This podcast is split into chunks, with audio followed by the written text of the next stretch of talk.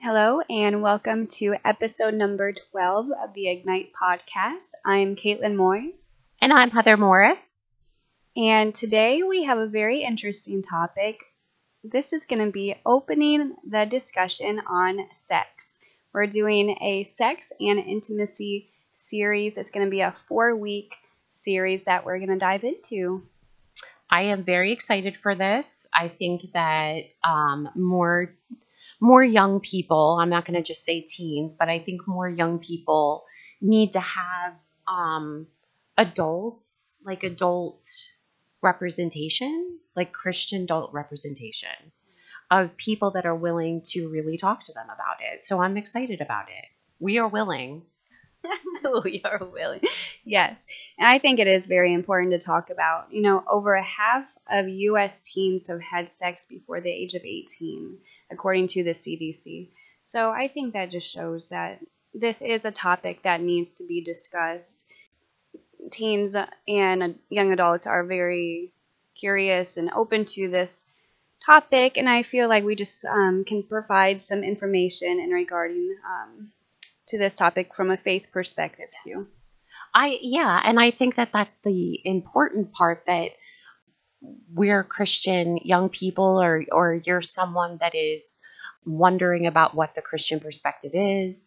And um, I think just because we don't talk about it doesn't mean that it's not still um, an issue and something that young people talk about. Kaitlyn and I were just saying the other day that um, when we were preparing for this, that you know we're sexual beings and to to be christians and not talk about it and discuss it and and um you know just be a little more free about you know respectful but free about the discussion is uh i think a disjustice. So first off i wanted to start with our schedule for this series that we're getting into. So for this episode week one we're really opening the, the discussion on sex Week two is going to be sexting, revenge porn, and trust. So, those are three big topics to talk about.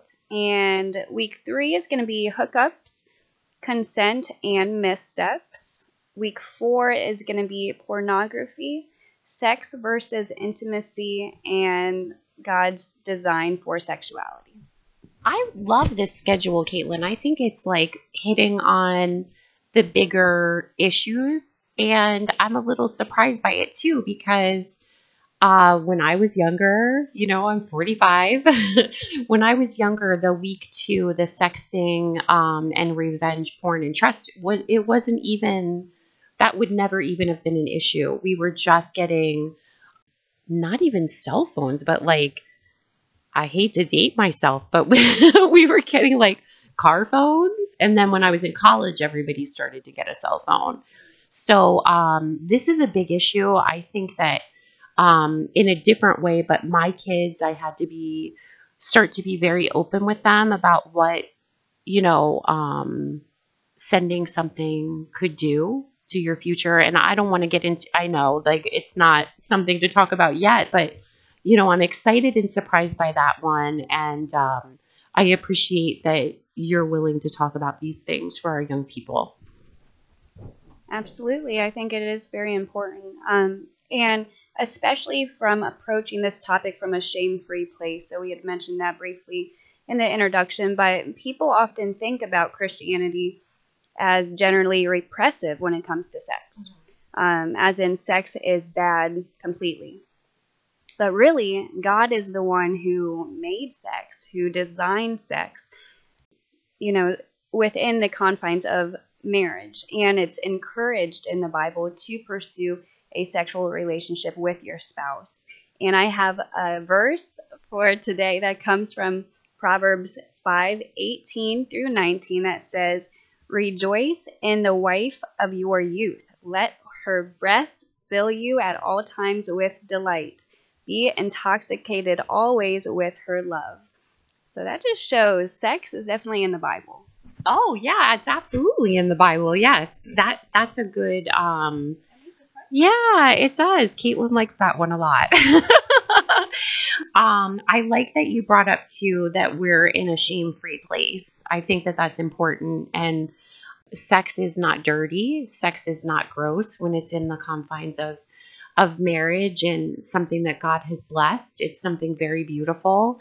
And it might be something though that you might have already experienced or or been a part of or you know a friend that has experienced this. And um you know, even if you have a friend that has been a part of it, I want you to maybe have all the information um, so that you can help them through it if this is something that you have experienced or been a part of or seen or just anything, um, we're not shaming you. We're not um, putting you down for that. There's a way, you know, to come back from it, from to be free from it, to ask for forgiveness and um, and kind of move on and have a, a good, healthy future relationship with someone. So I like that you brought that up, Kaitlyn. Absolutely. And the last thing I wanted to touch on here was what popular culture tends to teach us about sex. So, really, sex is everywhere. You can see it in commercials, you can see it in magazines.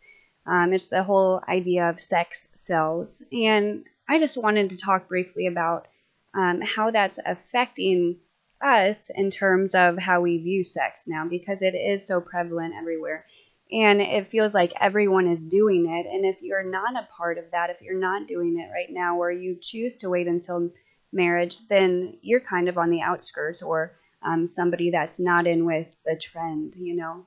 Um, at least that's how I feel like young people feel in regarding to this topic. Um, this whole idea of sexual freedom um, and sex is only for pleasure, it doesn't have to be in a committed relationship research shows that um, there's a big link between teens engaged in hookups and increased rates of de- depression, two to three times more likely to become depressed than those who abstain. So I thought that was just interesting. You know, the culture teaches us it's okay to um, have hookups, and we see that in movies and stuff, but really, when we come down to it, it's the design that God has for us is truly to keep us safe emotionally, mentally, physically, and so we can enjoy sex as it was meant to be within that um, boundary of marriage.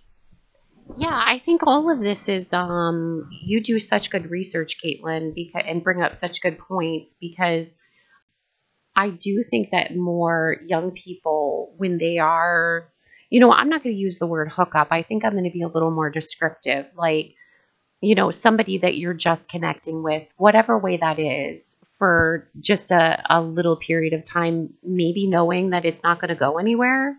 I kind of think that's a little bit like a hookup, you know, and um, and that could be something that goes becomes sexual or just something that's you know kissing and you know that kind of stuff. So, but anyway, um, I think that more young people need to ask the questions.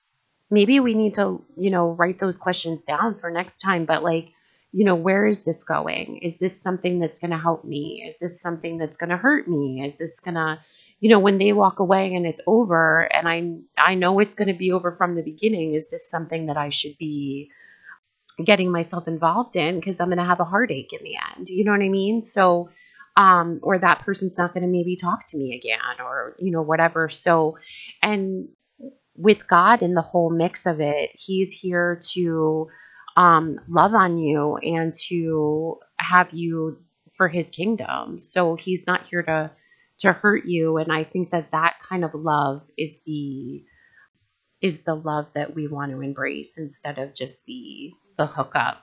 You know what i mean? So yes. Here you go kaitlyn you guys can't see it, but we're passing around a microphone right now. We're recording it a little bit differently.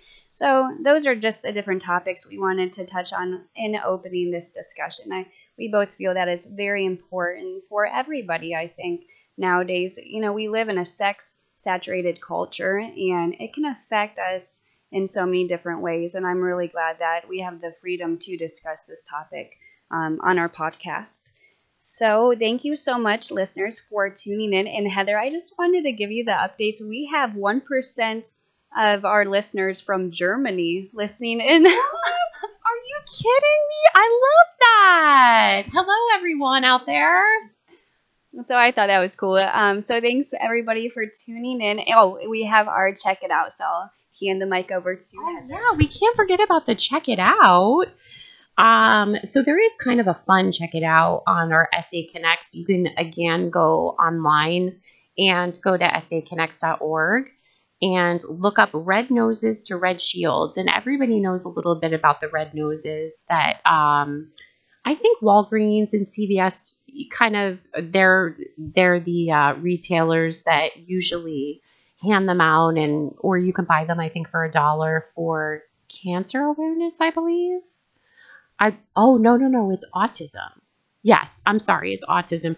So this is a little different spin on it. They're talking about some Salvation Army pastors from New York City that are um, instead of saying just red noses with a clown, they did the whole entire thing. They put clown costumes on, and we're talking about what um, a difference adding Christian clowns, making people happy, that kind of stuff can um, really make a difference in how they use that in their ministry. So it's it's just a cute little story. So if you want to check that out, or if you ever want Kaitlyn and I to get these magazines into your hands, we'd love to do that. If you respond below this, we'll get that to you. So it's saconnects.org. There's some great stuff in that. And um, anything else, Kaitlyn? No, just stay tuned for week two sexting, revenge porn, which I didn't even know what that was until I looked it up, and trust. So thank you so much for tuning in today. And until next time, ignite, ignite your life. life.